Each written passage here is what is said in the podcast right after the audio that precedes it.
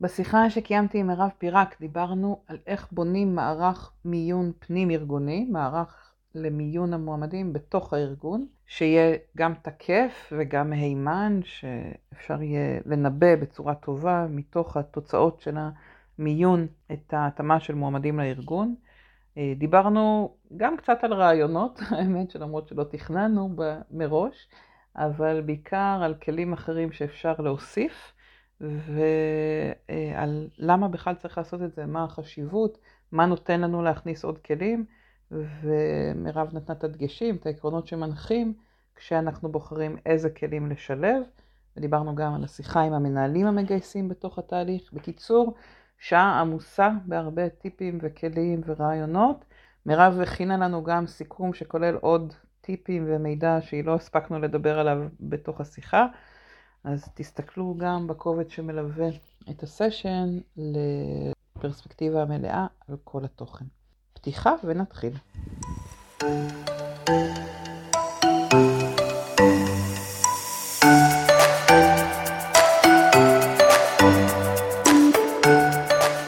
אז צהריים טובים וברוכות הבאות, ברוכים הבאים וברוכה הבאה מירב. היי. מירב פירק. ואנחנו פה היום כדי לדבר על איך לבנות מערך מיון פנים ארגוני. ואני אגיד שמירב ואני מכירות כבר הרבה שנים, נכון? ככה בעולמות אה, מקבילות באותם עולמות.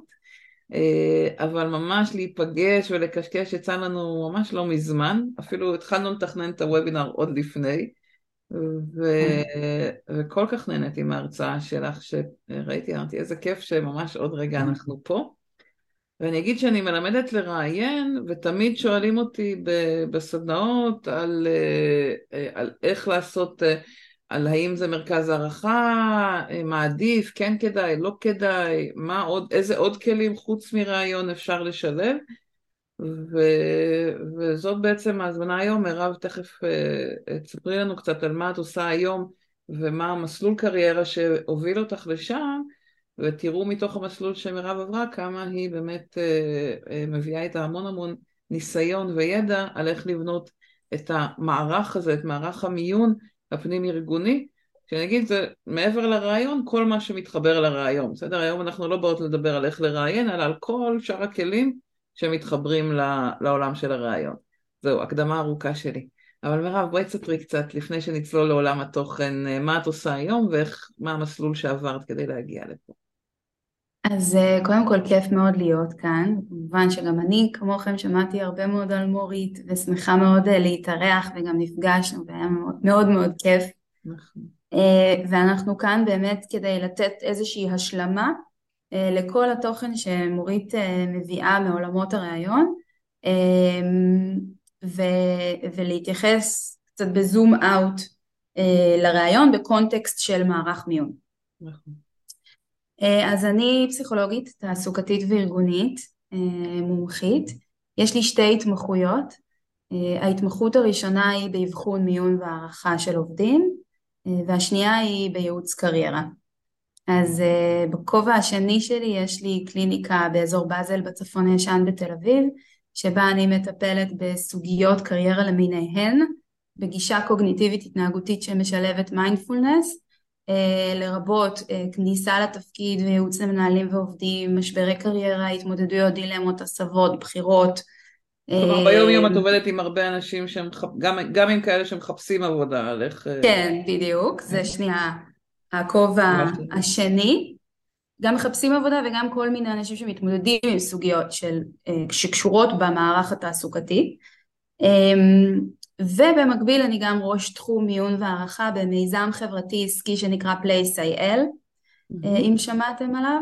אה, זה מיזם אה, שקיים כשנה וכבר משלב בתוכו עשרות חברות הייטק במימון של גוגל ובשיתוף פעולה עם AT&T, ריסקיפייד, סיסקו, אקסוניוס, מלא מלא מלא חברות מאוד מאוד שוות שתורמות מקומות התמחות לאוכלוסיות בתת ייצוג אה, כלומר חברה ערבית, חרדים, אה, יוצאי אתיופיה, בעלי מוגבלויות, פריפריה גיאוגרפית, כולם לתפקידי פיתוח, mm-hmm. R&D, ואני בעצם אה, בונה את מערך המיון וגם בהמשך מנחה סדנאות soft skills למתמחים עצמם לשילוב שלהם וסוציאליזציה שלהם להייטק. מעולה.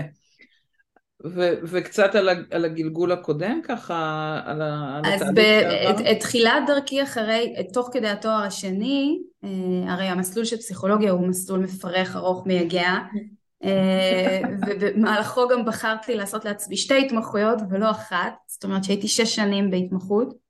וואו. אה, אז עבדתי במכוני מיון, עבדתי בכמה מכוני מיון, אה, שם גם הדרכתי את צוות הפסיכולוגים, אה, ניהלתי לקוחות, גם כמובן העברתי מרכזי הערכה, רעיונות, כתבתי חוות דעת אינטגרטיביות וניתחתי מבחנים פסיכולוגיים, אבל גם הדרכתי את הצוות והדרכתי פרקטיקום איך, איך לעשות את הדברים האלה, אה, וגם הרציתי שלושה קורסים באבחון, מיון והערכה במכללה למינהל בתואר ראשון בניהול במשאבי אנוש. Okay.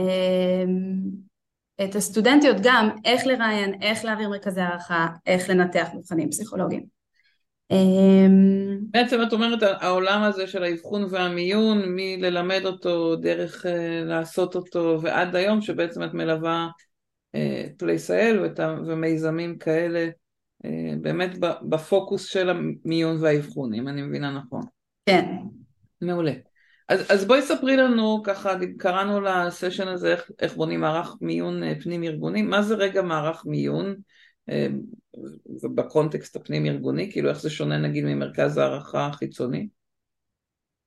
אז בעצם לפני שאנחנו נכנסים לעומק אנחנו רוצות קצת לעשות סדר בהגדרות ו... כן. ומאפיינים של הדברים, כי הרבה פעמים כשאנחנו מדברים על, אה, על ימי הערכה או ימי מיון, אז הראש שלנו ישר זורק למכוני מיון חיצוניים, אה, ואז יש לנו כל מיני אה, דעות, אני בעד, אני נגד, או חוויות אישיות, אה, שלכל אחד מאיתנו יש, גם דרך אגב כמועמדים, וגם כמובן כ-HRיות או מגייסות שבעצם עובדות עם אחד מהמכונים וכן הלאה.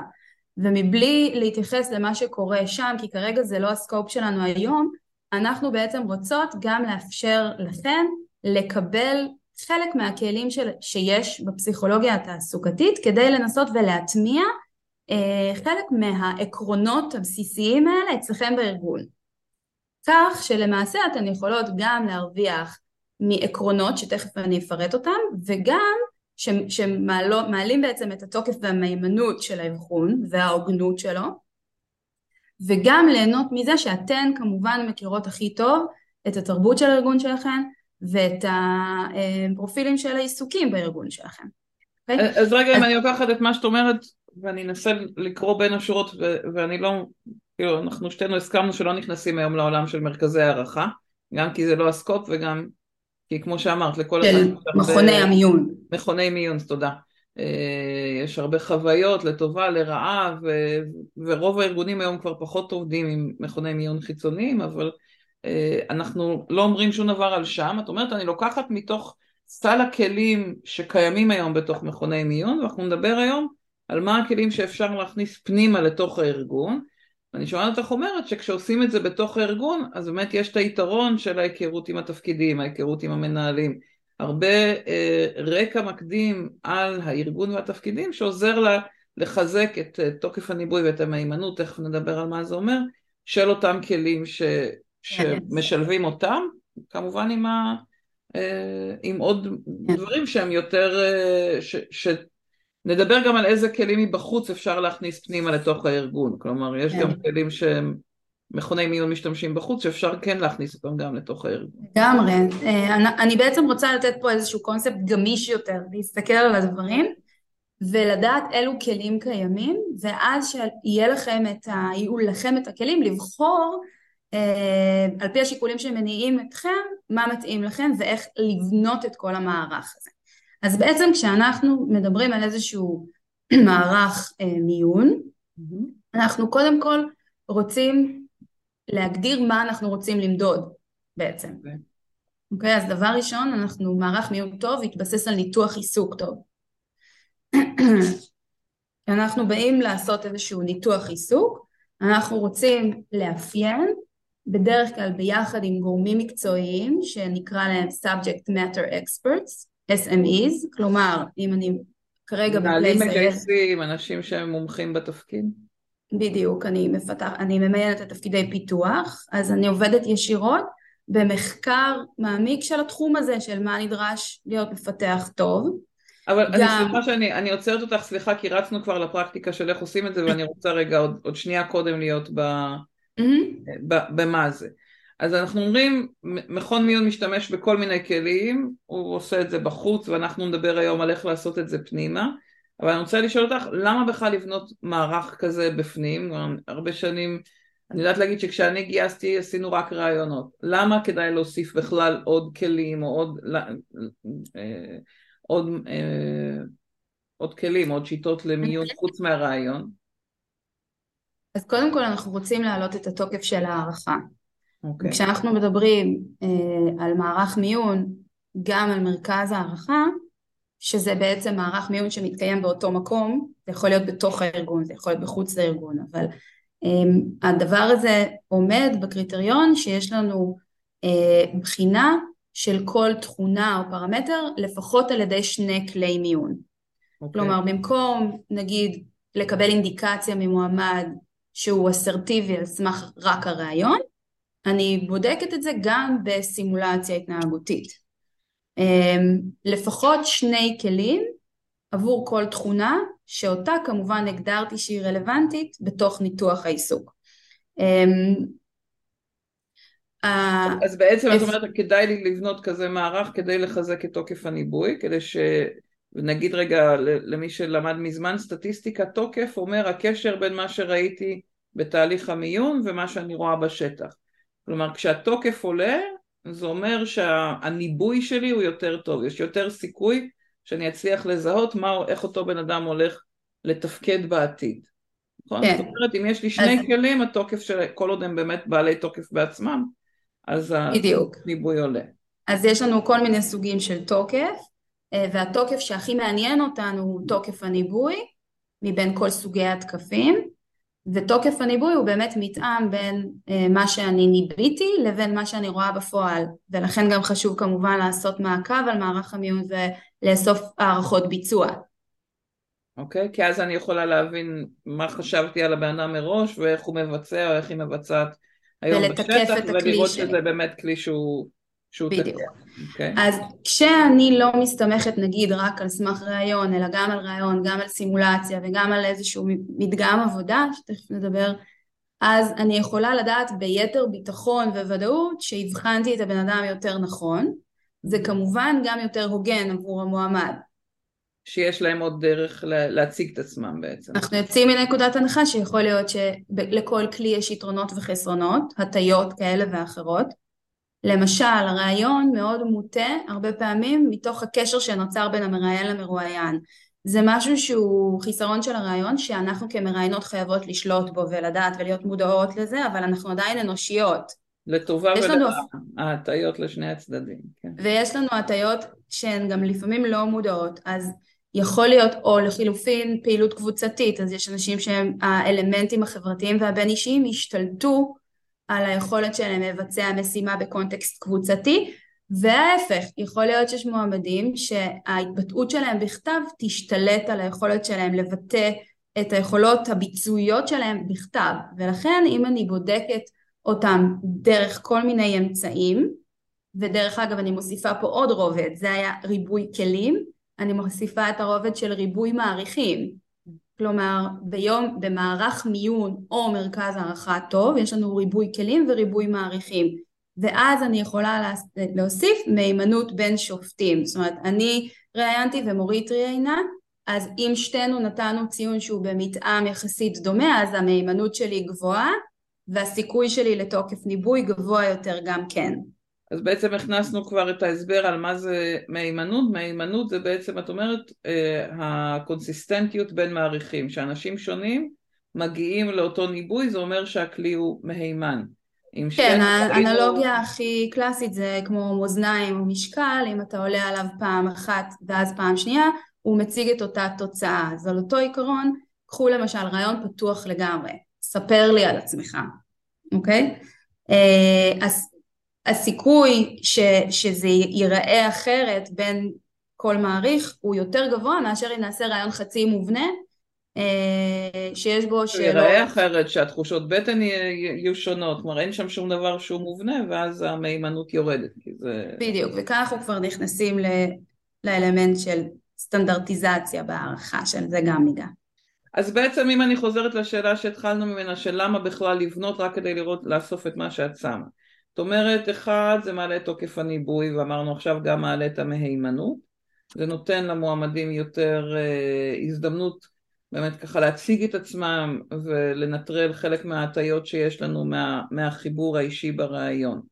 אה, אני רוצה לדעת, את חושבת שיש ארגון או תפקיד שזה פחות מתאים לו, או מצבים שזה פחות, שפחות היית ממליצה לבנות כזה מערך? כי זה כאילו נשמע מושלם, זה הרבה יותר טוב, זה הרבה יותר מקיף, הרבה יותר... יש כאלה שזה פחות רלוונטי להם? החיסרון המרכזי זה שזה מצריך יותר משאבים אה, כן. ברוב המקרים, כלומר התועלת השולית מבחינה כלכלית אה, כנראה תהיה גבוהה יותר ככל שכמות המועמדים שמשתמשים במערך המיון גדולה יותר. כלומר אם אני אה, מבקשת רק לתפקיד אחד ויש לי מעט מועמדים אז יכול להיות שלא נבנה את כל המנגנון המורכב. וגם אז, וגם אז אני בטוחה שתסכימי איתי, אני כן אמליץ לשלב עוד כלים פרט לראיון, למשל כמו אה, סימולציות או מדגמי עבודה.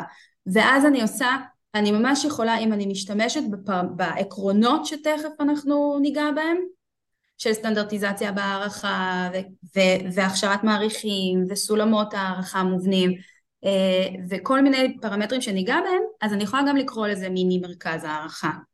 אם אני מוסיפה, או מיני מערך מיון, אם אני מוסיפה עוד כלי, אה, אני מעלה את התוקף בדרך כלל. כן, אני לחלוטין אסכים, אבל אני חושבת שהבעיה העיקרית זה שארגונים ומגייסות, מגייסים, לא הם תמיד באובר אה, עומס, כלומר תמיד נמצאים במצב ששמים עליהם יותר מדי משרות מול, אה, מול הזמן והמשאבים ואז קשה לראות את זה, אבל בשורה התחתונה הנזק שיכול להיגרם מגיוס שגוי תמיד יותר יקר מאשר, לא משנה כמה זמן נשקיע בכל מערך שנבנה. אבל ברור לי שיש פה איזשהו איזון שצריך לבנות, כי לא כולם יכולים לעשות הכל כל הזמן, כאילו אין, יש לנו איזה... זה דבר אחד. כן יש מקרים שבהם זה יהיה הרבה יותר יעיל גם כלכלית לבנות מערך. נכון, כשמגייסים uh, הרבה אנשים, ללא ספק זה... או כשמגייסים הרבה אנשים, או שמגייסים לפרופילים דומים. דומים. Uh, או כשאנחנו באמת רוצים לעשות, אנחנו יכולים לבנות מערך עם שלבים מסננים ולהתמודד עם כמות מסוים גדולה של מועמדים. ודרך אגב מרבית החברות כבר עושות את זה, כי ברגע שאת עושה גם מבחן מקצועי וגם ראיון, אמ, גם אולי ראיון טלפוני וגם שיחת ממליצים, אז את יכולה אה, לקרוא נכון, לזה איזשהו מערך. לפעמים הדרך היא פשוט להוסיף אה, עוד ראיון של עוד שני מראיינים, ואז אה, אז זה גם מחזק את התוקף, זה שיש ריבוי, ריבוי מראיינים. נכון, ואז אנחנו יכולים לדבר על שיטות כדי להבנות את זה, להיות יותר מהימן ותקף. נכון. כלומר, תמיד תמיד, בוא נגיד את זה ככה, תמיד כשאנחנו מדברים על מיון, אנחנו תמיד נעים בין האופטימלי וה... המחקרים הכי תקף, לבין אילוצים שיש לנו בשטח. אתן לא הראשונות שאין להן תקציב ואין להן זמן ויש להן מלא משרות. ברור. כולנו נמצאים באותה סירה. אני לא מדברת מהרמת התיאוריה ואיך שאני מלמדת את זה באקדמיה שצריך לעשות, אנחנו מדברים על התכלס, ובתכלס זה תמיד תמיד תמיד מאזן בין אה, כמה שאני מקבלת מזה וכמה שאני אה, צריכה להשקיע בזה, וזה תמיד תמיד תמיד תלוי נסיבות. אה, שככל שכמו שאמרת מחיר הטעות בגיוס שגוי הוא גבוה יותר, אנחנו נרצה להשקיע יותר משאבים במערך מיון, אה, מימן, תקף, מובנה, עם מעריכים מאוד מאוד אה, מוכשרים וכן הלאה. זה דבר אחד, ככל שיש לנו מסה גבוהה יותר אנחנו נרצה להשקיע יותר במערך מיון. וכשאנחנו בלואו קוסט ולמעט תפקידים ותפקידים סטנדרטיים יחסית עדיין יש לנו חלק מהכלים שנוח, שאנחנו לומדים היום ליישם שם.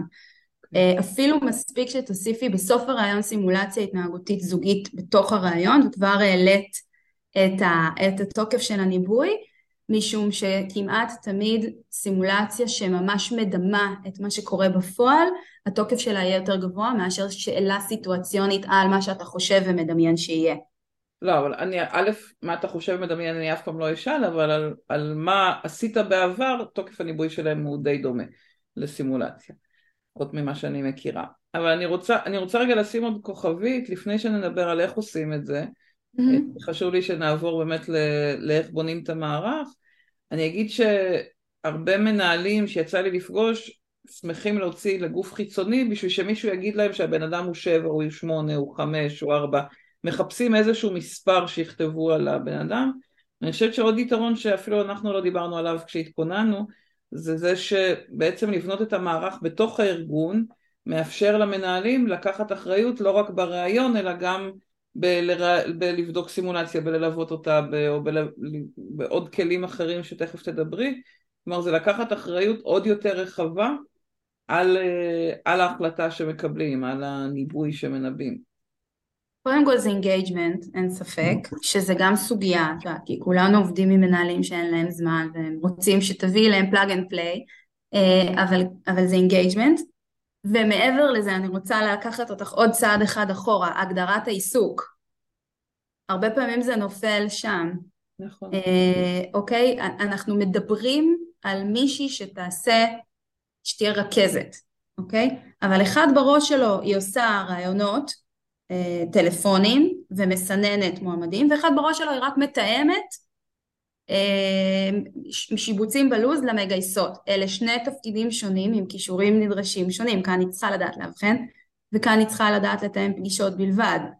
ואם אנחנו לא נפתח דיון על איך אנחנו רוצים למדוד את זה, אז יכול להיות שבכלל אנחנו לא מסכימים עוד בשלב ראשוני על ניתוח העיסוק. זה, זה אני סופר מסכימה וזה נכון גם אם רק הולכים לראיין, גם בלי מערך, אבל זה לחלוטין נכון. עצם, נכון. עצם החיבור ביחד והישיבה והניתוח של התפקיד, תכף ניכנס לניתוח עיסוק, באמת שם את התשתית לכל כלי מיון שאנחנו נבחר אחר כך למען, אבל זה נשען על איזשהו עוגן שהמנהלים חייבים לקחת חלק ב, אה, ביצירה שלו.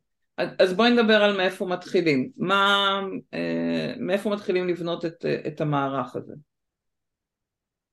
אמ, התחלנו לדבר קודם על תיאור העיסוק, אז בואי, כאילו בואי ננסה לחזור לשם, כי קטעתי אותך גם קודם באמצע. כן, רק לפני זה עוד אה, משהו אחד לגבי הסימולציה, שאמרת שהתוקף הוא זהה, יכול להיות שיש לנו שני כלים שהתוקף המספרי שלהם הוא זהה, אבל הם יוציאו מידע אבחוני שונה ממועמדים שונים בגלל אופנות השליפה של, ה, של הדבר, כי יכול להיות שיש מישהו שהלך לו יותר טוב ו, או, ובסימולציה הוא פתאום נפתח, או המשחק תפקידים דווקא אפשר לו להביא איזושהי דמות אחרת. נכון. יכול להיות שיש גם מראיין שקלט מידע ב-level קצת אחר ממצב התנהגותי לעומת ראיון, וזה עוד איזשהו added value של העניין הזה של הריבוי כלים והסימולציות. אז אה, ניתוח עיסוק. אמרנו זה הנקודת התחלה, התחלה כן. שלנו, ההתחלה של לבנות את מערך המיון מתחיל מלהבין לאיזה תפקיד אני מגייסת ולנתח את ה... או כן. את ניתוח העיסוק, מה זה אומר? מה זה תיאור העיסוק? אז קודם כל ניתוח עיסוק אה, טוב, אה, זה בעצם אה, תיאור מפורט אה, של התוצר של זה, יהיה תיאור מפורט של סיכום המשרה, המשימות ותחומי האחריות, תנאי העבודה, דרישות התפקיד, הכשרה מינימלית, פרמטרים אישיותיים ו- ו- וטכניים רלוונטיים, אה, מי הם הממשקים, למי מדווחים, מה תנאי העסקה וכן הלאה. אה, מהם הפרמטרים לביצוע מיטבי של התפקיד על כל, כל גווניו, נקרא גם אה, KSAOs. עכשיו... רגע, KSAO, תתרגמי לנו. Knowledge, skills and others. and others. אה, אני אגיד רגע בכוכבית כי אני רואה שכותבות אה, מהר מהר. קודם כל אנחנו נצרף להקלטה סיכום של השיחה שמירב הכינה לנו כן. סיכום מאוד מאוד מפורט.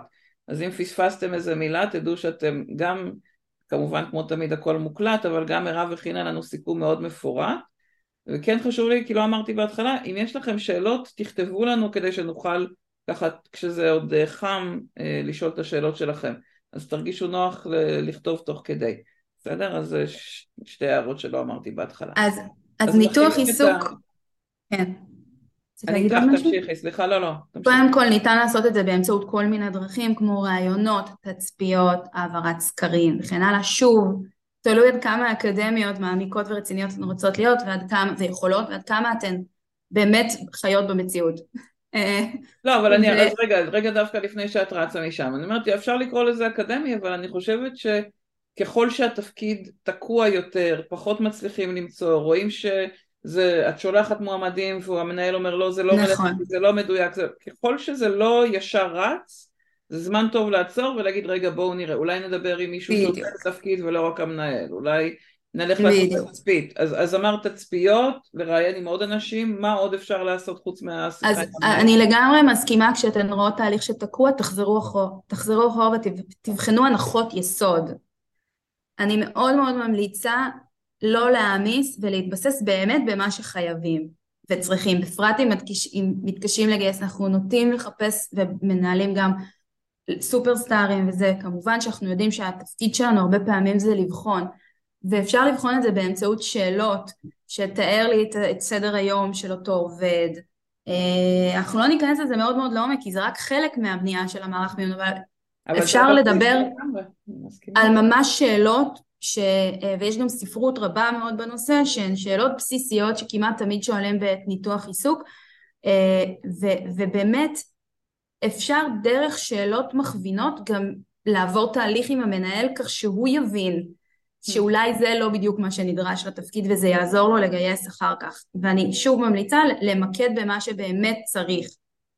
אה, זה הערה חשובה, כאילו זה, יש לנו איזושהי הנחה שהמנהלים יודעים ו, ואם אני אשאל. שאלות אני אתפס כמגייסת לא מספיק אה, רצינית, לא מספיק מקצועית, להפך בעיניי, כאילו את אומרת תשאלו כי פתאום המנהל יקלוט שהוא לא יודע מה, מה אותו בן אדם צריך לעשות. נכון, ועוד טיפ אם כבר אנחנו מדברים על איך לגייס מנהלים לבניית מערך מיון טוב, אה, זה מאוד מאוד תלוי בקשר שלכם איתם, ולכן אם אתן אה, לא רוצות רק לשאול אותו שאלות ולגרום לו לעבוד עבורכן ולהשיג לכם מידע, אז אתן יכולות גם להשתמש ממש בכלים ייעוציים ש, כמו למשל לשקף לו את מה שאתן שומעות. אתמול הייתה לי איזו שיחה בעבודה שהבנתי שזה משהו שאני עושה באופן טבעי והוא לא ברור לכולם, אה, אבל, אבל זה כלי שהוא החל מאנשי מכירות, דרך אה, פסיכולוגים ועד כל אחד, כל אחד יכול בעצם אמ, לסייע למנהל להגיע לתובנות בעצמו לגבי מי הם האנשים הכי מתאימים בצוות, ובאמצעות, כלומר, מה שאתה בעצם אומר זה שאומנם תואר ראשון הוא לא בהכרח חובה בשביל אה, לעשות את התפקיד הזה, כי מה שהם עושים זה לא משהו שהם למדו באקדמיה, אבל מניסיונך אה, זה מסמל לתעשייה איזשהו level מסוים של אה, אוכלוסיית מועמדים מסוימת. האם אני מבינה אותך נכון? אה, ואז הוא יגיד, אה, כן, האמת שלא חשבתי על זה, אבל נכון, תכלס אה, את צודקת. ואז אני לא יודעת אם אתם במצוקת גיוס ותמצאו מישהו שעבר בוטקאמפ ממש ממש טוב אה, ואולי הוא מאוכלוסיית גיוון, או, אבל אין לו תואר ראשון ממוסד, המוסדות השלושה שהוא דייק לכם, יכול להיות שאתם תצליחו לפתוח לו קצת את הראש.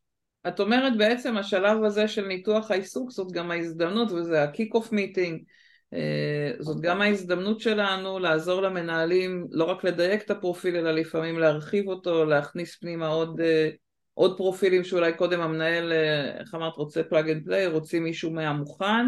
אנחנו מדברים הרבה על זה שאנחנו בעידן של מחסור באנשים, גם כשיש הקפאה בשוק או האטה בשוק, האטה בשוק, אז יש פחות מועמדים ואז ה... להשתמש בזמן הזה כדי להרחיב את הפרופיל עוזר לנו בעצם ל... להרחיב את הפוטנציאל. לא תמיד, זאת אומרת זה היי לבל, כן? זה, זה כבר, הבאנו את זה לרמה של, לרמה, אבל זה לא תמיד מתאפשר, שלא תחשבו שבכל שיחה עם מנהל אתן יכולות, אבל יש כאן תשתית מאוד מאוד מאוד חזקה לבניית טראסט עם המנהל והבנות ברורות, אמ, גם אפשר להרחיב את הפרופיל וגם אפשר לדייק את הדרישות לשאלה שנשאלה. תלוי מה, מה קורה בתוך השיחה. אני חושבת שאנחנו מתחילים מלדייק. מתחילים מלדייק. וברגע שאת מבינה שהמנהל חיפש או מנהלת חיפשה משהו ספציפי מדי, אז המקום שלה להרחיב נכנס. בדיוק. לפעמים זה מספיק רחב מראש, אבל... נכון, או, או לחדד, באמת זה לדייק, אבל לחדד גם לעצמו, לפעמים הוא צריך, הוא צריך עזרה בלחדד. וזה לגמרי, לגמרי, לגמרי המקום שלנו, לעצמו, לעצמה, לגמרי. אה, אבל חשוב להבין שתיאור עיסוק הוא, הוא הבסיס לא רק לאבחון מיון והערכה וגיוס, אלא גם לתהליכי הכשרה, לניהול ביצוע, לתגמול, לעיצובי תפקיד, לתכנון ארוך טווח ו talent management, אה, להדרכות והכשרות, כלומר השקעה בניתוח עיסוק מבחינה HR ית היא כדאית, בפרט כשיש לנו תפקידים שחוזרים על עצמם, בפרט בתפקידים high stake וכן הלאה, ולתכנון HR י תמיד טוב. ב scope הזה אנחנו מדברים על ה... דרך אגב, עוד, עוד נושא נורא חשוב הוא, הוא, הבש, הוא הבסיס והתשתית להגנה משפטית על מערך המיון. אה, וגם על, על פיטורים במקרה שחס וחלילה זה לא עובד. שברגע שיש אם... לנו תיאור תפקיד מאוד טוב ומאוד ברור, אז, אז גם יותר קל לי להסביר למה לא גייסתי בן אדם, למה... כן, בדיוק. אם, אם מישהו לא עומד בקריטריונים, אז אנחנו יודעים למה הוא לא התקבל, או אנחנו, אנחנו יודעים למה הוא לא מצליח בתפקיד. Okay. Um, התחלת לגעת בעניין של הגיוון ו... ותחברי אותנו רגע ל... ל... ל... לרקע הזה, איך אנחנו בשלב הזה כבר של הניתוח עיסוק, איך אנחנו מחברים את זה לגיוון כדי ל... לאפשר... אז, אז למשל התואר הראשון זה דוגמה מעולה בגלל שהרבה פעמים תואר ראשון זה לא דרישה שהיא באמת יש בה צורך אבל אם אנחנו מכניסים אותה אז אנחנו בהכרח מפלים אוכלוסיות כן. רבות אז כן. אנחנו צריכים לראות שאנחנו מבססים בשלב הזה את הניתוח שלנו על דברים שהם באמת אה, קריטיים להצלחה בתפקיד ולא מוסיפים כל מיני אלמנטים של סינון שאין להם קשר ישיר ככל שיש למשהו קשר ישיר למה שעושים ב-day to day כך הוא צריך להיכנס לתוך אה, ניתוח העיסוק. אה, אז זה בשלב, אה, בשלב הזה. אנחנו יודעים שאנשים במעמד סוציו-אקונומי נמוך יותר, יש להם פחות פוטנציאל להגיע להשכלה גבוהה, ולכן למשל בהקשר הזה, אם זה לא רלוונטי, אם תואר שני לא רלוונטי לתפקיד הזה בהכרח, לא חייבים אותו, אז אין סיבה להכניס אותו. אז בעצם את אומרת, אחת הדרכים לגוון את התפקיד זה לנסות להרחיב את הפרופיל גם במקומות של ההשכלה ובמקומות אחרים שכאילו מתעקשים על משהו למרות שהוא לא קריטי. אז עצם הרחבת כן. הפרופיל תאפשר את הגיוון יותר מאוחר. זאת אחת הדרכים. אוקיי. כן. אני, אני רוצה רגע לקפוץ באמת למערך עצמו כדי לראות שאנחנו אה, נוגעות, ב, מדברות רגע על מה זה אומר. מה, אז, אז בואי תחברי אותנו למה זה מה החלקים שאפשר להכניס פנימה, כי זרקנו כל מיני סימולציה נכון. כזה, אז, אז איזה אה, כלים, איזה אה, מבנים מרכיבים את, ה, את המערך הזה? אז, אז שנייה אני אעשה רגע סדר, עשינו ניתוח עיסוק, הגדרנו פרמטרים להערכה, ועכשיו כדי לעשות באמת מערך מיון או מרכז הערכה תקף, אני רוצה לשים אותם בטבלה, ולמעלה לשים את כלי המיון ולראות שכל תכונה נמדדת לפחות על ידי שני כלים. אה, ואז אנחנו מתעסקים בעצם בריבוי, בריבוי כלים וריבוי מעריכים. אה, איזה כלים אנחנו, ואז אנחנו רוצים לבחור איזה כלים, רוצות לבחור איזה כלים. Mm-hmm. אז כמובן שיש לנו ראיון, ואם אנחנו רוצות להפוך אותו ליותר תקף, אז עדיף שנעשה אותו חצי מובנה. שזה, אה, יש אצלי המון המון חומרים על רעיון התנהגותי מצבי, ומן הסתם וזו הזדמנות טובה להגיד שיש לי סדנה באמצע יולי, מי שרוצה מוזמן לבוא. אה, אז, אז, וזה כלי חצי מובנה. בדיוק, אז זה, אז זה, זה הכלי התקף לעשות דרכו ראיון, ככה גם אני מראיינת. אנחנו עושים ראיונות שהם חצי מובנים, מבוססים על אה, המתודולוגיה של הרעיון ההתנהגותי. אה, בואו נדבר שנייה רק מה קורה כשיש לנו מסה של מראיינים. אה, אז אם יש לנו מסה של מראיינים, אז ההמלצה היא לבנות, להבנות גם סולמות הערכה אה, התנהגותיים, כלומר אנחנו עושים גם אה, שאלות, אני נגיד תמיד מכינה פול של שאלות וכל אחד בוחר מתוכם, אבל יש איזשהו פול של שאלות, אני לא מכריחה אותם, אתם חייבים לשאול את השאלה הזאת. אבל כשיש לי, היו לי עכשיו איזה 200 מראיינים במערך של 200 אה, מועמדים, אבל היו עשרות רבות של מראיינים, mm-hmm. אז, אז יש להם בחירה, כן? אבל בחירה מתוך איזשהו סט, אמ, ובנינו אה, סולמות הערכה התנהגותיים, דרך אגב שימוש בצ'אט GPT היה מעולה בשביל זה, כלומר השתמשנו למשל לצורך העניין בסקאלה של 1 עד 9, אז ממש אני מגדירה מה זה אומר להיות team uh, player באחד, מה זה אומר להיות player בשלוש, בחמש, בשבע ובתשע. Uh, אוקיי, אז חמש למשל, מפגין uh, מעורבות uh, בעבודת הצוות, אך לעיתים uh, נעלם או משתלט מדי. סתם, off the top of my head. אני רוצה ליישר קו עם כולם בעצם מה זה אומר, כי כשיש לי שני מעריכים זה סבבה, אבל כשיש לי 70 מעריכים, אני יכולה לייצר, זה נקרא behavioral bars, סולמות הערכה התנהגותיים, עם עוגנים התנהגותיים. כשאני מלמדת אני, אני בדרך כלל ממליצה להגיד, לפחות לחלק למה, איזה התנהגות היא טובה מבחינתי ואיזה התנהגות היא פחות טובה, כאילו לא את כל האחד עד עשר כי זה נראה לי, או לפחות מהחוויה שלי זה מאוד קשה לרוב המראיינים ממש לדרג, ואני מכינה מראש או מלמדת להכין מראש שאלות על המצב, לא על ההתנהגות, אלא. האם היית פעם בכזה מצב, מה עשית? ואז אפשר באמת שכולם ישאלו את אותן שאלות כי הכנו אותן מראש, mm-hmm. את סט המצבים שעליהם אנחנו רוצים לברר, ואני כן מגדירה מראש, או מראה איך להגדיר מראש, איזה התנהגויות טובות לי ואיזה התנהגויות פחות, אז גם אם לא עשיתי את כל הסקאלה של 1 עד 10, אבל יש לי נגיד פלוס ומינוס, אז אני מבינה את ה, איפה, איפה הבלנס. כן. גם אם יש מעט מראיינים וגם אם לא מאוד יש כאן, עצם זה שיש לי איזשהו בלנס עוזר לי להבין אם הוא יותר נותן לחיובי, יותר נותן לשלילי. אבל אני אולי... שם רגע את הרעיון בצד ואני כן רוצה את שאר הכלים לדבר.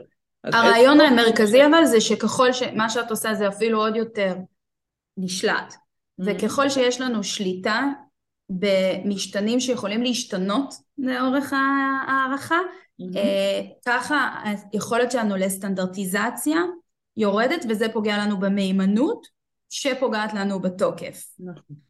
נזכרתם בשיעורי סטטיסטיקה, מהימנות היא החסם העליון לתוקף, כלומר תוקף לא יכול להיות גבוה מהמהימנות, והמהימנות, האופן שבו אנחנו חוזרים על, ה, על הפעולה והיא מציעה את אותה תוצאה שוב, תלויה בסטנדרטיזציה. סטנדרטיזציה, הבניה, אה, ככל שהדברים הם מובנים, אה, ככה אה, אנחנו מעלים את התוקף של הניבוי בסופו של יום. וכל מה שדיברנו עכשיו הם כלים, אחלה כלים מעולים להבניה של תהליכים ואנחנו רוצים ליישם אותם גם ברעיונות וגם לא ברעיונות. אוקיי, okay. אז אמרתם שאנחנו עושים את המיפוי של כל הכישורים שמחפשים ומולם את הכלים, לוודא שכל כישור אנחנו בודקים בלפחות שני כלים. חוץ מהרעיון איזה עוד כלים אה, אפשר... אז דיברנו קצת על סימולציות התנהגותיות, כלומר מה שנקרא משחק תפקידים, וזה כלי שניתן לשלב בכל רעיון. זאת אומרת משחק בוחר... תפקידים כשזה סימולציה שמדמה אינטראקציה עם בן אדם אחר, אבל זה יכול להיות גם סימולציה של נהג נותנים לו לנהוג, או רתח נותנים לו לרתך, כלומר היא סימולציה אז... ש... כן, אז זה נקרא מדגם עבודה, work sample, okay. אוקיי. אה, זה סוג של סימולציה גם, mm-hmm. זאת אומרת זה סימולטיבי, אמ, ו, ו, אבל בתוך, אבל בשביל זה אני צריכה באמת לייצר אה, מדגם עבודה, ככל שיותר קרוב למציאות כך טוב. אמ, משחק תפקידים בתוך ראיון זה, זה כלי מאוד זול אה, ויעיל. אמ, שמה בעצם... חשוב לדעת כשמכניסים סימולציה, ל... רגע אני מפרידה אותה מהרעיון, אפילו אם זה באותו זמן, מה חשוב ש... לעשות כשבונים סימולציה? כן, בדיוק, זה כלי נפרד שניתן לבצע אותו באותו זמן ולא חייבים. אמ, אז קודם כל חשוב שנבדוק מה הסקיל שאני רוצה למדוד. כי אם אני נגיד ממיינת אה, לתפקיד אה, מכירה, אז זה ברור שאני רוצה לבדוק אוריינטציה מכירתית. אבל אם אני ממיינת לתפקיד ניהולי, אז אני יכולה לבדוק איך המנהל מניע עובד, ואני יכולה לבדוק איך המנהלת אה, עושה תעדוף של משימות. זה שני סקילים שונים שנדרש בתפקיד ניהולי, אז אולי אם, אם הוא נגיד מנהל צוות אה, נציגי שירות, אז אה, לא יודעת, שניהם רלוונטיים, אבל מה יותר אני רוצה לבדוק כרגע? או שאני אעשה שתי סימולציות, או שאני אבחר אחת, ולפעמים אפשר גם לבחור את זה בהתאם למועמד. כלומר, למשל, במיון של פלייס.איי.אל בניתי שלוש סימולציות התנהגותיות מצביות בתוך הרעיון, ואפשרתי למראיינים לבחור באיזו מהן להשתמש בהתאם למה שהכי פחות ברור להם אצל המועמד. כלומר, אם אני רואה שהבן אדם הזה מניע, הוא, הוא, הוא, הוא, הוא עושה נגיד אה, סדרי פעולות בראש, הוא מאוד מאורגן, מסודר, אין לו בעיה של תעדוף, של הבחנה בין עיקר וטפל, אני מבינה, אני רואה את זה מהאופן שבו הוא התנהל כסטודנט, אני רואה את זה מהאופן שבו הוא עבד בעבודה האחרונה שלו, או אני מכירה את הארגון שבו הוא עבד ואני יודעת שהוא לא היה יכול להצטיין בלי זה, אני לא חייבת לבדוק את זה בעוד סימולציה, בדקתי את זה נגיד בשלוש שאלות שונות במהלך הריאיון, אבל אני רוצה לראות איך הוא מניע עובדים, אז אני אשחק עובדת שעכשיו מזלזלת קצת בעבודה, ואני רוצה לראות איך הוא, איך הוא מתמודד עם זה. אז לפעמים אני יכולה גם לתפקיד שמרכיב בתוכו כמה skill סטים, לבדוק, לבנות כמה סימולציות וגם לאפשר למראיין לבחור בסימולציה המתאימה, אם הוא מראיין מנוסה. אז, אז עשינו את ההפרדה בין סימולציה התנהגותית ל-work sample, שזה התנסות ממש בעבודה, שזה אמרתי כמו לתת למישהו לנהוג, או לרתח, או לאיזושהי עבודה ממש, אה, או למנהלת חשבונות לנתח את האקסל. זה, זה ממש התנסות אמיתית בעבודה. אה, הדמיון בין השניים, ממה שאני מבינה זה ש... תקני אותי אם אני טועה, זה שבשניהם אנחנו צריכים ליצור סביבה כמה שיותר קרובה למצב אמיתי. כלומר, אני יכולה לדמות, בואי תדמי שאת מנהלת שלי ו, ושזה מה שקרה, אני אתן את כל הפרטים ואני אצור את הסביבה כמה שיותר דומה למצב האמיתי.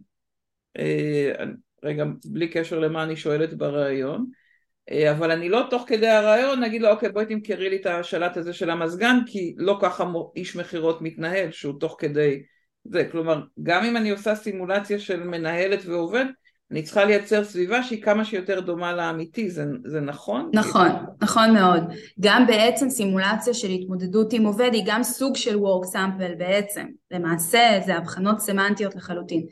אבל אני רוצה להתייחס למה שאמרת עכשיו, בוא תמכור לי את המרקר הזה ולדבר כן. גם על חוויית מועמד. יכול להיות שאני כן אצליח לראות אם הוא מצליח למכור לי את זה ואני אראה את הזיק בעיניים ואני אזהה את טון הדיבור ואני אראה אם אני מרבה לי לקנות את המרקר או לא וזה כן ייתן לי איזושהי אינדיקציה אה, מסוימת לגבי האופן לפחות האוריינטציה של הבן אדם. אה, אבל כמו שאמרת קודם כל יכול להיות שתהליך המכירה אצלי בארגון הוא מורכב יותר הוא מצריך מאפיינים אחרים הוא מצריך חשיבה הוא צריך לחמם את הלקוח יותר קודם, זאת אומרת יש לו מאפיינים שונים שלא מתבצעים בעת מכירת המרקר הצהוב הזה, אה, זה אחד. ודבר שני, איך מרגיש בן אדם שמופתע out of nowhere באמצע הרעיון ואיך, זאת אומרת, יש לנו כאן גם איזשהו, אה, איזשהו אלמנט של חוויית מועמד לשמור, לשמור עליה ותמיד לפני שאני עושה סימולציה אז אני מכינה אותם לזה. זאת אומרת, אה, תודה ששיתפת אותי, זאת אומרת יש לנו סגירה של איזשהו נושא שדיברנו עליו קודם, אני מבינה שמאוד חשוב לך לעבוד בצוות ונשמע לי שאתה תשתלב טוב בעבודה שהיא גם צוותית וגם עצמאית. ועכשיו אני רוצה אה, שנערוך איזושהי סימולציה אה, קטנה, אני זה, זה, זה, או שאני נותנת לו את הדף לקרוא, מה התפקיד שלו וכן הלאה. אז זה עוד איזשהו אלמנט ש... צריך לקחת בחשבון א' שהם מעריכים לא תמיד קל להם לעשות סימולציות ולפעמים אנחנו צריכים לרכך קצת את השטח יש בזה פן משחקי קצת כזה אה, ושמועמדים לפעמים אה, הם, הם מופתעים וכן הלאה וצריך לרכך את הדבר הזה ועדיין להכין אותם מראש גם. להכין אותם מראש ועדיין זה שווה זה שווה את זה בדרך כלל hmm. אז אמרנו יש סימולציות התנסות בעבודה, יש, הסימול, יש סימולציה התנהגותית והתנסות uh, work example, התנסות בעבודה עצמה. איזה עוד כלים אפשר להכניס לתוך אז, מערך? אז מיזור? כמו שאנחנו עושים סימולציה התנהגותית, אנחנו גם יכולים לעשות סימולציה בכתב.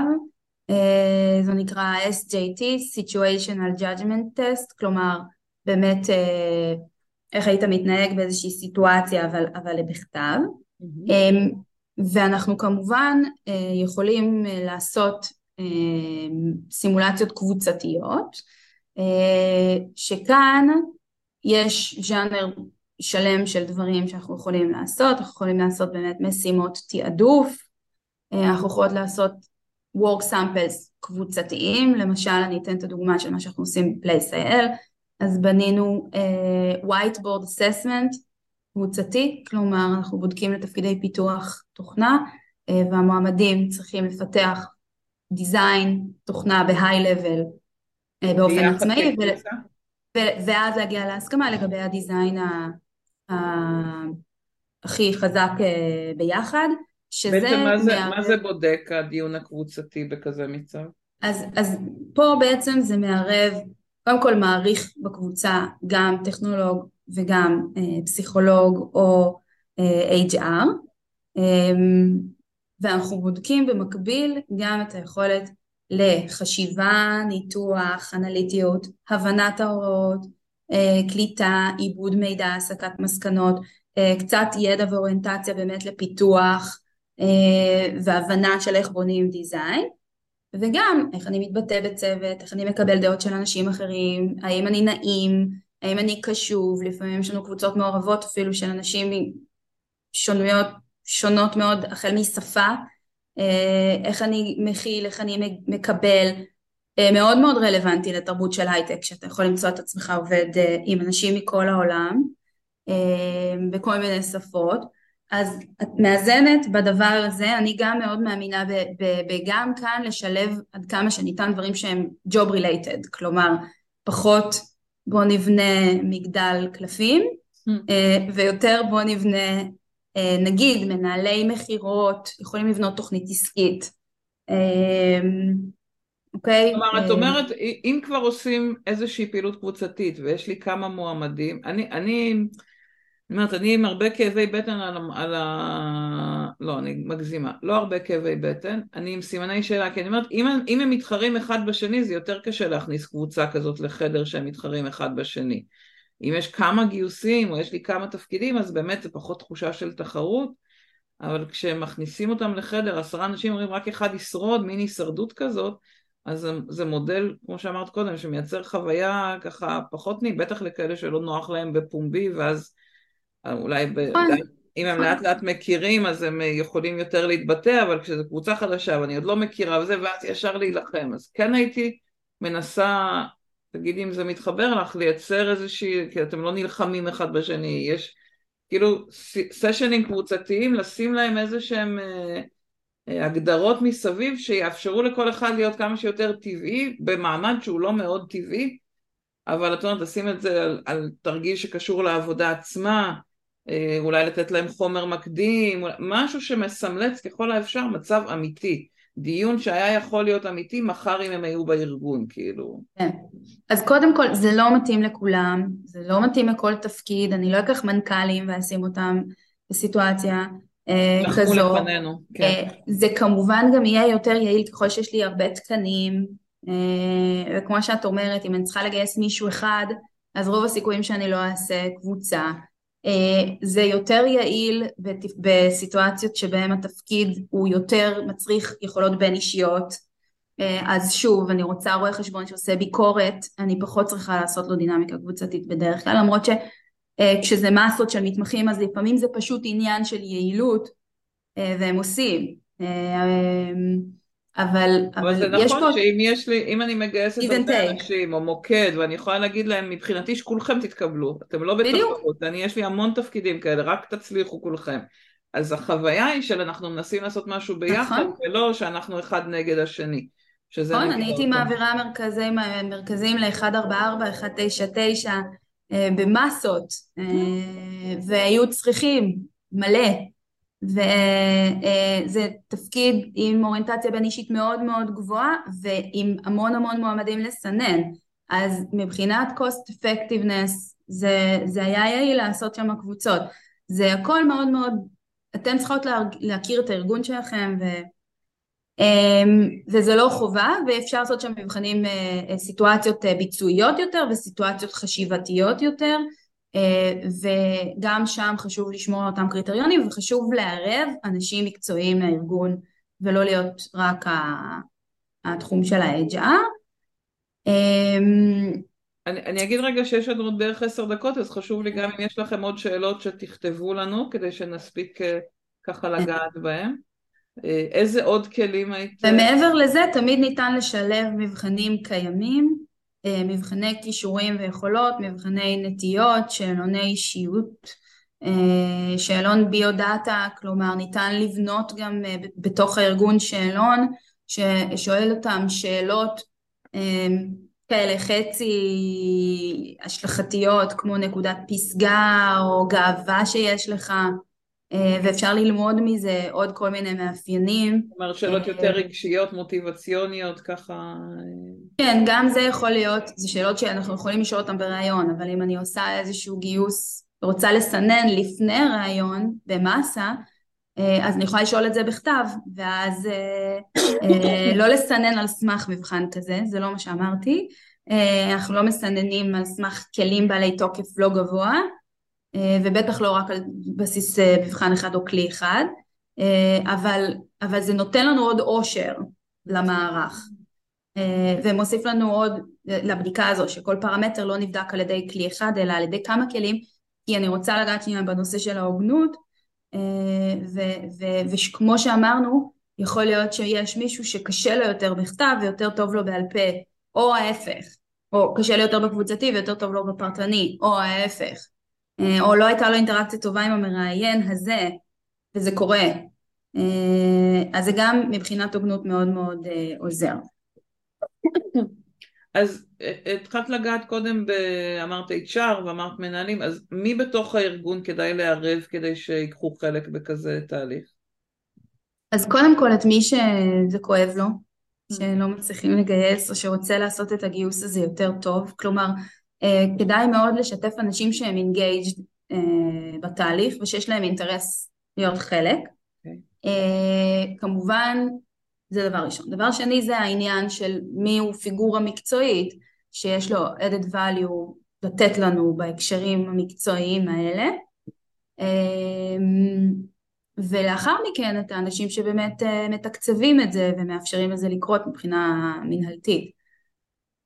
שרוב, ה, אם אני מבינה נכון, רוב התקציב פה הוא יותר הזמן והמשאבים של האנשים שמעורבים ב- בלראות את זה, אם לא מכניסים כלים מבחוץ, התחלת לדעת. וזה גם יכול לחסוך להם זמן, זאת אומרת, אם אנחנו מביאים פחות לשלב הראיון, שהוא השלב היקר ביותר, כי זה הכי הרבה, הכי time consuming, כן. ואנחנו מוסיפים מבחנים שאנחנו יכולים או לנתח אותם מרחוק, אסינכרוני, או מוסיפים קבוצה שבה אנחנו עושים שעה וחצי, רואים כמה מועמדים, או מוסיפים שלבים מסננים קודם, אז אני גם יכולה להראות הרבה פעמים איך זה יכול להיות מודל יעיל יותר למיון ופחות time consuming. Okay. אוקיי. כשאת אומרת uh, מבחנים, שאלונים uh, חיצוניים כאלה? Uh...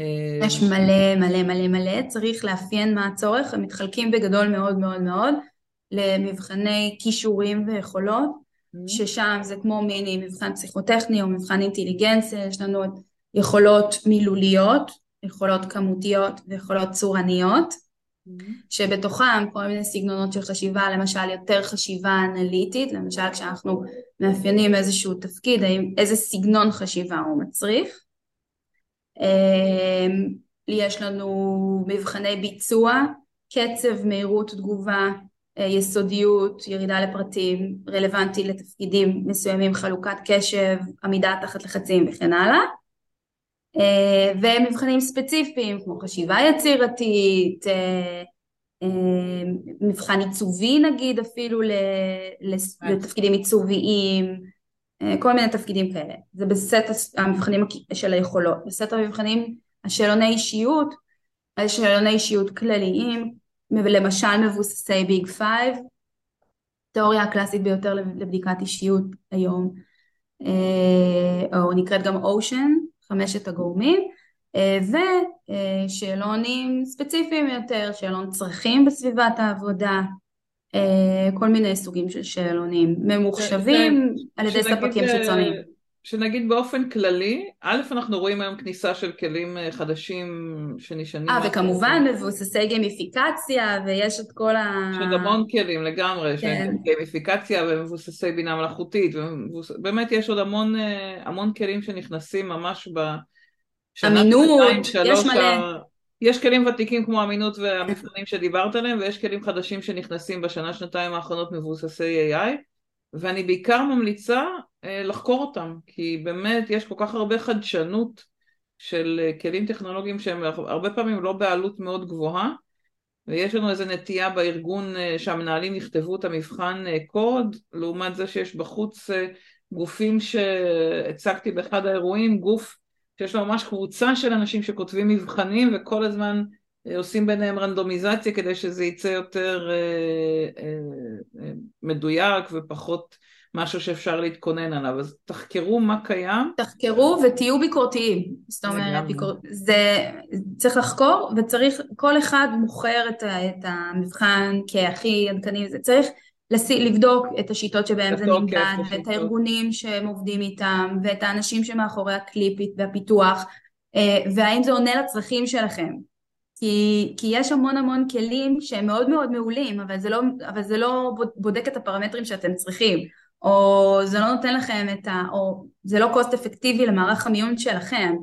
אה, אז וה... זה נושא שלם וחשוב להיות ביקורתיים כלפי זה. לגמרי מסכימה, ואם אני חוזרת ככה בשביל לנסות לסכם ותעזרי לי להבין ככה את הטיפים העיקריים שיש לך בחמש דקות האחרונות שלנו, אם אני מבינה אותך נכון, את אומרת, אחד, אני צריכה להתחיל מניתוח עיסוק שעוזר לי להבין מה הכישורים הספציפיים שעבורם אני רוצה למיין, וכשאני בונה אחר כך אנחנו שואפים ללפחות שני כלים שבודקים כל קישור אה, ולפחות אה, כמה מעריכים, שני מעריכים או יותר שבודקים כל מועמד, כדי שנוכל, מועמד מועמדת, כדי שנוכל באמת לחזק את תוקף הניבוי ושנבדוק את המהימנות.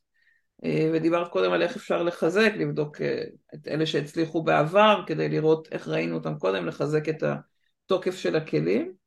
אה, ודיברנו גם על כלים של ראיון וגם על כלים של סימולציה מסוגים שונים, של התנסות ממש, של סימולציה התנהגותית.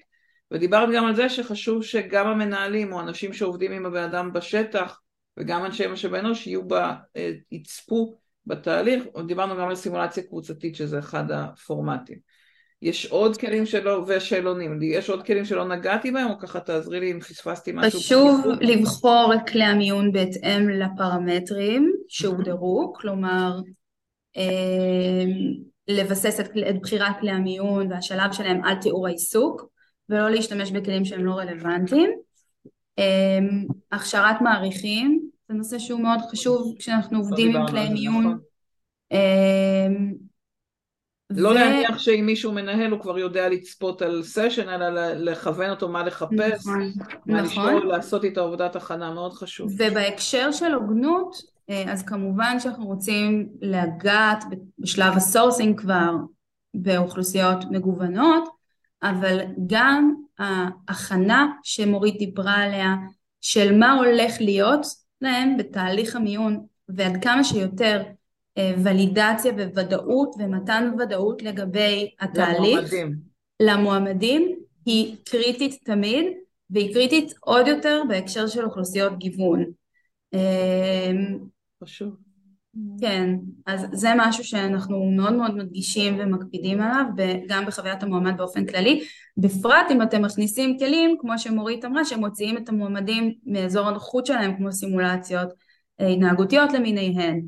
אז אנחנו לוקחות בחשבון שזה לא תמיד נוח לעבור את כל השלבים, אבל אנחנו אה, חייבים אה, להכין את המועמדים לקראת מה הולך להם עם כמה שיותר אה, בהירות. לגמרי, מסכימה איתך, זה גם מחזק את תוקף, זה גם, לא תוקף הניבוי, סליחה, זה גם גורם לחו... גם לחוויית מועמד הרבה יותר טובה. בדיוק. כלומר, רבים עם מועמדים שעוברים כאלה הכנות, שהם הרבה יותר, אה, סיכויי האקספט שלהם אחר כך פשוט יותר גבוהים, כי הם ידעו, הם הגיעו הרבה יותר רגועים, הם מעריכים נכון. את זה של הארגון. נכון, ואיך לעשות הכנה, זה לא אומר שאני אומרת לו איזה שאלות אני אשאל אותו נכון. בריאיון, או שאני חייבת להגיד לו שאני עושה לו סימולציה מהסוג הזה או אחר, אלא הכוונה לסטינג. אתה מגיע, אה, מדברים גם על הכנה בהקשר של חנייה וכן הלאה, ואיך אתה מגיע, לכמה זמן אתה מגיע, להיות. אה, כמה דברים יהיו, את מי אתה תפגוש, איזה, שיהיו כל מיני סוגים של כלים, אם צריך להתכונן או לא צריך להתכונן. אם זה ידע מקצועי או, או, או בחינה HRית, אם צריך להביא מחשב או לא צריך להביא מחשב, כלומר כמה שיותר להפיג אה, מהמתח זה, זה, זה מועיל גם לנו. מעולה. וואו, נראה לי איך הזמן טס, אז מיכל כתבה כל שזה הרבה מידע בעל ערך, תודה מיכלי. אם יש עוד uh, ככה שאתם רוצות לכתוב למירב, uh, איך היה לכם, איך אתם יוצאים מהסשן הזה, נשמח שתינו. ו... ואני אגיד שאנחנו נצרף לסיכום גם את הפרטי התקשרות של מירב, אה, ומוזמנים להיות איתה בקשר אם תרצו, כי היא יועצת והיא מלווה ארגונים בדיוק בתהליכים האלה. אה, והנה כותבים לך, איזה כיף. תודה לכל מי שכותבת, כותב, כותבת. אה, ואני אגיד שיש לנו מפגש למנהלות ומנהלי גיוס ב-15 ליוני. אז אם לא יצא לכם לשמוע, תכתבו לי בפרטים, אני אשלח לכם את כל הפרטים במייל, בוואטסאפ, איך שנוח לכם. יש לנו עוד מקום וחבל שתפסידו, מפגש פנים מול פנים למנהלות ומנהלי גיוס אה, ב-15 לשישי, יום חמישי בעוד אה, שבועיים וחצי. אז אה, הזדמנות טובה ככה להזמין. ורמי, נגיד הרבה הרבה תודה, גם למדתי, והנה המייל שלך פה, מעולה, אנחנו נצרף אותו גם לסיכום ולהקלטה. ההקלטות עולות גם בפודקאסט, וגם uh, uh, באתר, והנה מירב צירפה גם את הנייד שלה וגם את המייל, תשמרו לכם. Uh, ואני ממליצה להיות בקשר עם מירב וליהנות מהעזרה שלה, וכמו שראיתם, רמת ההבנה וההיכרות שלה עם סוגים שונים של כלים. אני עולמי צר כעולם השירות, הרעיון. ובשאר הכלים, כלי המיון האחרים, אני מאוד מאוד שמחה להפנות, אה, בגלל שבאמת הניסיון והידע והעושר, כמו שראיתם פה של מירב, הרבה הרבה יותר גדול משלי. אז תודה רבה, למדתי הרבה, ותודה בשם אה, כל מי שכאן, ובהצלחה גדולה. הלך, שהזמנת אותי, היה לי כיף. באהבה רבה. ביי, תודה רבה, תודה לכולם, יום נהדר.